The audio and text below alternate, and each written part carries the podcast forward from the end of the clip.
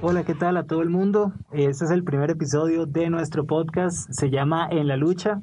Esencialmente el concepto son historias laborales de todo tipo, viniendo de una larga historia, al menos personal, de terribles experiencias laborales. Entonces se habla de todo y de cualquier cosa que sea relacionada a trabajos que hayamos tenido o casos curiosos que hayamos visto sobre gente en el espacio laboral. Aquí tengo a mi coanfitrión Luis. ¿Cómo estás, Luis? Hola, Leo, ¿todo bien? Bien, por dicha, todo bien. Aquí tenemos, eh, bueno, primero que nada, Luis y yo no somos expertos en nada, solo tenemos historia a trabajar para ciertas compañías y nos pareció buena idea hablar de esto un poco. Tenemos invitados, igual de no calificados que nosotros prácticamente, eh, y vamos a hablar primero que nada con ellos. Eh, Luis, si querés introducirlos. Sí, Leo, claro. Eh, como decía Leo, pues al final del día la, la, la importancia de este podcast se trata de, de, pasarla bien, de disfrutar un poco, de contar historias y creo que eso es mucho lo que nos van a ayudar aquí nuestros, nuestros amigos. Tenemos tres invitados aparte de nosotros dos, que son Ana, Priscila y Dylan. Y bueno, pues todos vamos a estar revisando algunas historias graciosas, contando un poco de lo que hemos vivido.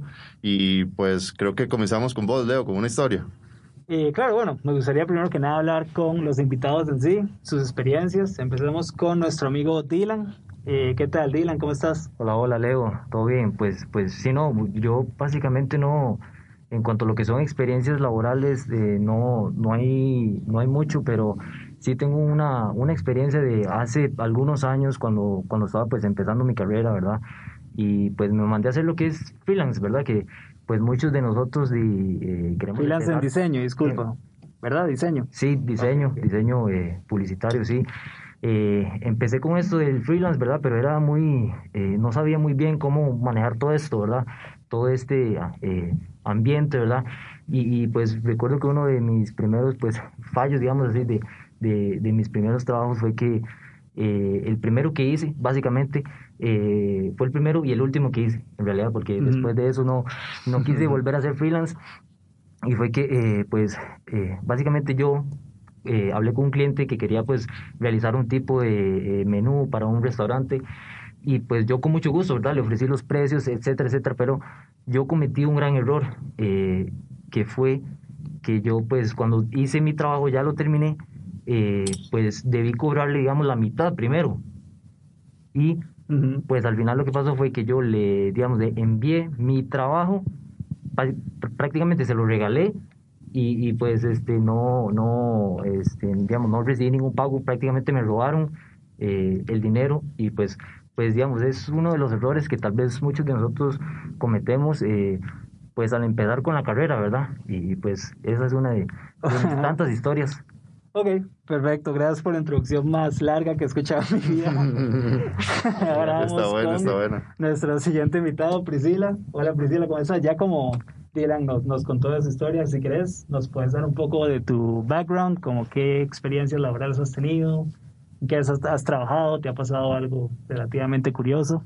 Bueno, Leo, ¿cómo estás? Bien, bien, gracias por preguntar. Qué dicha. Bueno, sí, yo y también he tenido muchas experiencias, igual como freelance y igual unas muy parecidas a las que contó Dylan, pero no, no, o sea, yo tengo una muy buena, pero tal vez más adelante se las puedo contar. Oh, ok, ok.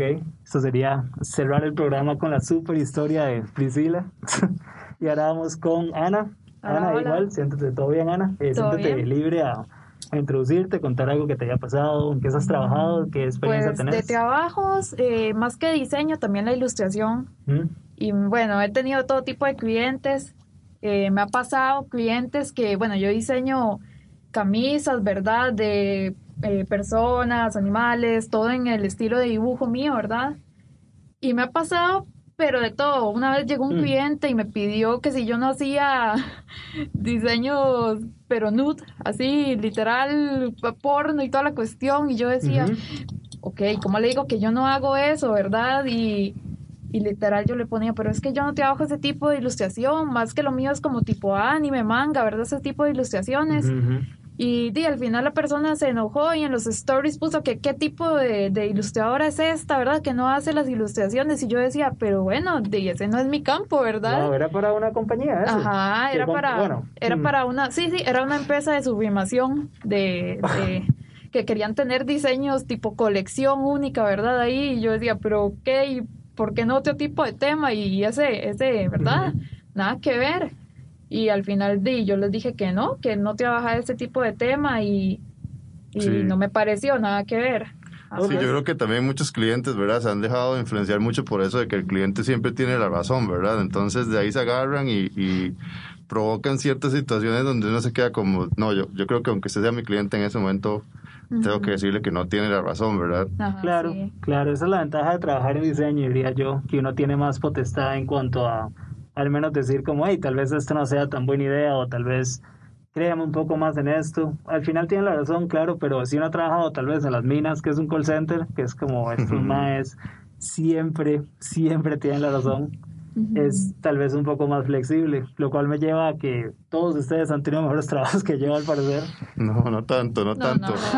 yo recuerdo que eh, cuando yo empecé a trabajar, comencé en el aeropuerto. Oh. Y una vez un cliente eh, estaba brincándose la fila, ¿verdad? Porque él creía que eh, era solo un chocolate y entonces no tenía por qué hacer fila por eso. Eh, y yo como cajero, pues amablemente le indiqué que tenía que ir al final de la fila. Y, y lo que el señor hizo fue decirme, no, ya no quiero el chocolate, ¿verdad? Y se fue yo. Ah, bueno, se fue cuando de repente sentí como un, algo en mi espalda, un golpe, y era que el maestro se había llevado el chocolate, le dio la vuelta a la fila, se fue detrás mío y me tiró un chocolatazo. No le creo. Ay. Qué sádico. ¿Cuánto trabajó ahí? Trabajé como un año en el aeropuerto. Es, es un mm. trabajo muy chuzo, pero ahí se ve de todo, ¿verdad? Y además los horarios son súper mm. difíciles. Como en una tienda. Sí, casi. Es, es una tienda, bueno, era una tienda de café Brit, no sé si las han visto. Ah, sí, sí, sí, sí, claro. Ahí es durísimo, ahí es durísimo. Mm, ay, qué duro. Sí, no, ahí sí, tal vez, sí les digo que ese trabajo suena bastante heavy, la verdad, sí. Sí, realmente ahí uno tiene que aprender, ¿verdad? Porque todavía en el call center, que también ahorita les cuento un par, pero eh, en el call center, este, realmente uno no está con el cliente al frente, ¿verdad? Claro. Eh, en este del aeropuerto, el cliente te está tirando un chocolate en la espalda, ¿verdad? Entonces es como mucho más real en ese aspecto. Sí, call center es chocolate metafórico. sí, sí. Ajá, de Totalmente, pero a veces duelen, igual, a veces duelen igual, claro. Duelen, duelen, la verdad, sí. Eh, bueno, sí, buenísimo escuchar un poquitito de experiencia. Eh, ahora, eh, primero que nada, introducir el concepto del episodio de hoy. Específicamente vamos a hablar de mentir a la hora de aplicar para un trabajo. Tenemos un caso que para mí es el santo patrón de la gente que ha hecho esto esencialmente. primero que nada, yo no sé ustedes, pero yo me estoy muriendo de ganas por un café. Hace rato está diciendo eso. Que tiene me encanta el café frío. Es que yo la verdad no me puedo imaginar un día de trabajo sin al menos una taza de café negro, o en mi caso unas seis o siete tazas, para poder lidiar con la monotonía o el estrés, pero bueno, no sé si les pasa, pero mientras más café tomo, más estricto soy con la calidad del café que decido meterle a mi cuerpo. Es por eso que ahora más que nada tomo café View Room, y no porque sea mi apellido, sino porque es bastante bueno, la verdad. Es exportado a Venezuela y la calidad de los granos usados para hacer este café es reconocida mundialmente, digamos. No solo eso, sino que posee propiedades reguladoras de cafeína para los que tomamos un poco de más, lo que significa que puedes decirle chao a los dolores de cabeza y manos temblorosas cuando se te va un poco la mano. Eh, puedes pedir este producto a través de cafeviewroom.com y usarle el código La Lucha, nombre del programa, cuando vas a pagar y te dan 20% de descuento. 300 libras por favor de visitar y usar el código. Y eso concluye la mención súper sutil de algo que claramente no es un producto pagado, sino que a mí me gusta mucho el café móvil. Entonces, antes de empezar con la historia de hoy, ¿ustedes han en algún momento mentido sobre calificaciones para entrar a un trabajo? Yo definitivamente, al menos en experiencia personal, es call center 101, digamos, o sea, si uno era un agente de servicio de cliente, yo he dicho que soy especialista en revisión de catálogos especializados, y ya, o sea, algo imposible, una posición que no existe, pero inverificable, digamos. Yo no sé ustedes si tienen historias sobre eso.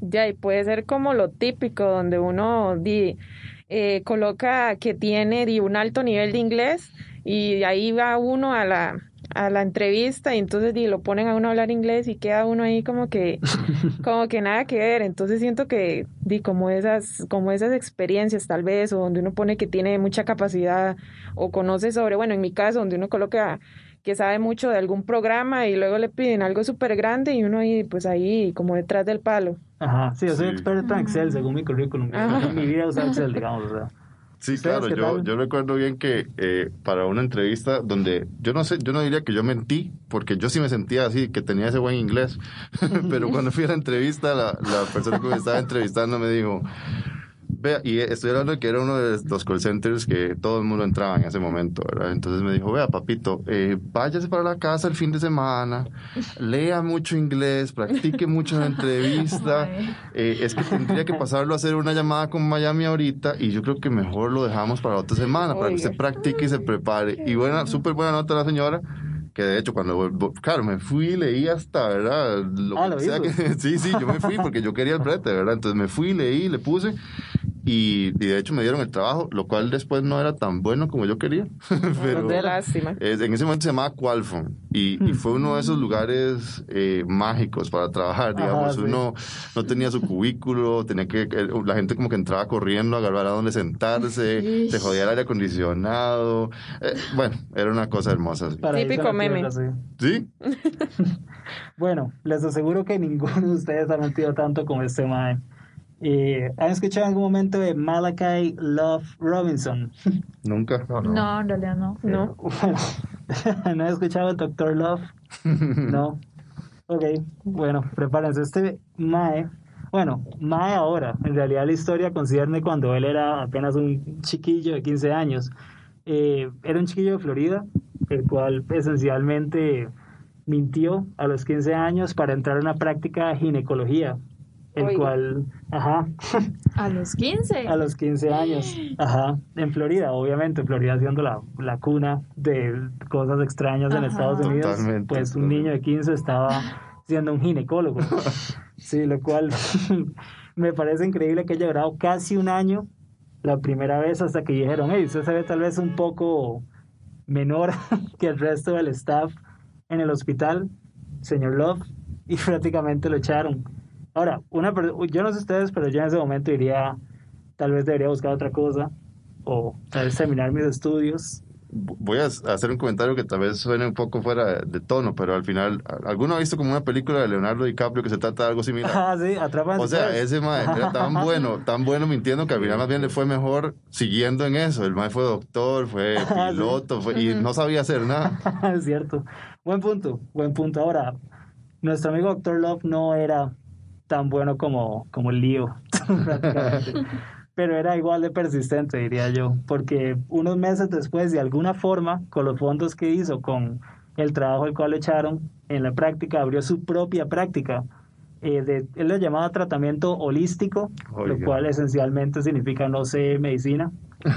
Y la práctica le puso el consultorio del doctor Love. Ah, literal le puso así. Doctor Love. Ah. Ahora, a, crédito de él, él, su nombre era Love.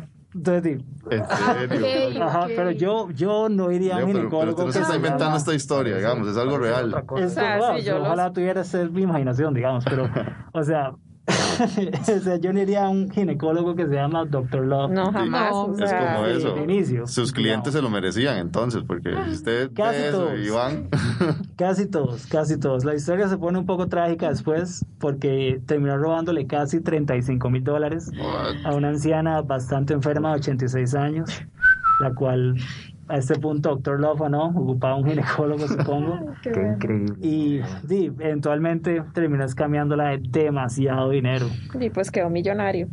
Sí, 35 mil dólares al parecer le rindieron, pero no tanto como para... Ni más que es un adolescente. Ajá. O sea, la motivación es lo que me tiene un poco perdido. O sea, eh, ¿qué, ¿qué gana? Porque seguro el segundo día es como tal vez ver genitales extraños no es tanto Anis como me imaginaba. Principalmente si la razón por la que vienen a verlo es por un motivo de salud, ¿verdad? Exacto, o sea, cada vez alguien viene a ginecólogo que es como, madre, todo está perfecto. Perfecto, gracias. o sea, eso está pristino, digamos.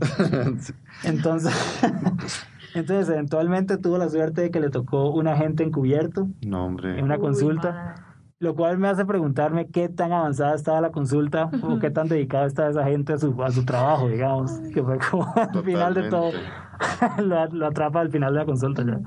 Y hizo tiempo en la cárcel, de hecho salió este año, salió hace unos meses, hizo unos tres años. No, eso es, eso es mentira al mentira en la entrevista, pero al otro nivel, o sea, ya eso es un nivel Dios, o sea, realmente no, no, no me cuesta hasta creerlo porque todavía con otro tipo de cosas, ¿verdad? Decir que uno sabe Excel, pero no lo sabe y uno se la jugará. Pero sí, es que decir de doctor, eso ya son otras palabras. Sí, sí, Algo que tenga que ver con salud ya es como, ¿verdad? Que uno piensa que, que está fuera de lugar, ¿verdad? Sí, otro nivel. Sí, no, qué miedo. Luego uno a ir ahí un Mai que le pase algo, matarlo. Imagínese. Mai. Según doctores del lugar donde estaba al principio, St. Mary's Medical Center, eh, decían que era extraño, pero bastante convincente era un pequeño... El recruitment process, ¿verdad? Como el, reclutar es la parte que, que, se pone un poco complicada, ¿verdad? Porque yo no sé, con, yo que sí trabajaba mucho en un call center, pues ese proceso de reclutamiento es el que tiende, tiende a ser como donde se excluyen muchas personas, ¿verdad? Y es que de verdad que cuando uno está trabajando en, en esos ambientes del call center, eh, el manejo de un cliente es sumamente delicado. Y las compañías buscan siempre tener personas que sean capaces de dar siempre el mejor servicio posible por cierto, si vos estás manejando clientes o sos muy bueno en esto y sabes idiomas, te comento que en ARPANET están contratando en una feria virtual durante todo el fin de semana. Wow. Sí, buenísimo. Para aplicar, solamente hay que ingresar a las redes sociales de ARPANET o escribirles al WhatsApp 555-555-55. Alpanet ofrece excelentes beneficios como el teletrabajo, eh, bonos de servicio para servicios, perdón, como el internet y la electricidad, un salario altamente competitivo y también un ambiente positivo y gran potencial para el crecimiento. Eh, en fin, no olvides eh, feria laboral este fin de semana de Arpanet. Te dejamos los detalles en las redes sociales de este episodio y recordad que ahí puedes encontrarnos y escribirnos cualquier momento que lo necesites. Excelente, buenísimo. Sí, ahí la verdad siempre salen bastantes empleos en esas ferias, siempre es bastante útil. Pero sí, en realidad esto es como la historia más sádica que he encontrado de alguien robándose credenciales que no son de ellos. Y conozco a alguien que realmente logró estar en un trabajo de seis figuras prácticamente. O sea, el trabajo sin ningún tipo de título. Usó una universidad que ya habían clausurado, inverificable. Se quedó ahí un buen rato hasta que eventualmente dijeron como, hmm, que tal vez esto no sea tan legítimo, digamos. No sé si han es que también dicen por ahí como que cuando uno tiene experiencia laboral, eh, finalmente termina convirtiéndose en algo que se aprecia prácticamente como un como una carrera, ¿verdad? Eh, creo que dicen que más de cinco, eh, o bueno, piden una carrera o cinco años de experiencia laboral, o sea que es casi que equivalente, imagínense. y claro, uno lo entiende, ¿verdad? Uno que ha estado en la universidad sabe el, el nivel de trabajos que lo a hacer, el nivel de exigencia que se requiere y, pues por ahí uno ¿verdad? se da cuenta de que es muy similar a estar en un trabajo con clientes que te están diciendo, que te están regañando, en el asunto del inglés, ¿verdad? Con ese boom y bueno, uno tiene el acento de uno y, y pues a veces a mí en el teléfono eh, me decían que, ¿verdad? Que, que, si este, este país tenía presidente, que si, ¿verdad? Que si yo podían hablar con mi líder.